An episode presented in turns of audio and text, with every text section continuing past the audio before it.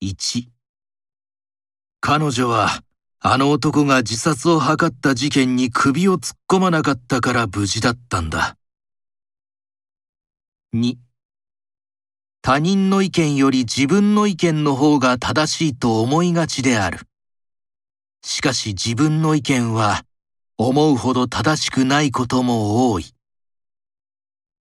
3私は講演を頼まれた時、自分の経験をよく話すのだが、その話が聞く側にとって魅力あるものだということがわかれば、うちに隠れていた体験や経験が次から次へと湧き出てくるのである。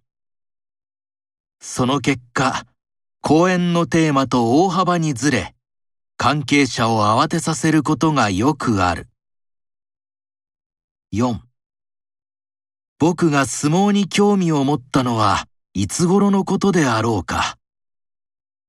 父親が大の相撲好きとあって、物心がついた時から力士の名前を口にし、テレビの前で応援していたものだ。僕は強い力士が好きだった。商法の大ファンであった。とにかく商法は強かった。商法の引退後、史上最強と言われた能登の海が現れたが、僕の心の中では商法が強かった。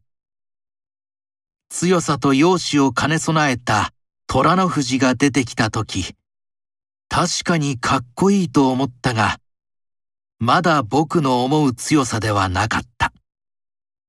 そして、僕と親子ほど年の違う昌平山が出てくるまで、商法に勝る力士はもう現れないと思っていたのだった。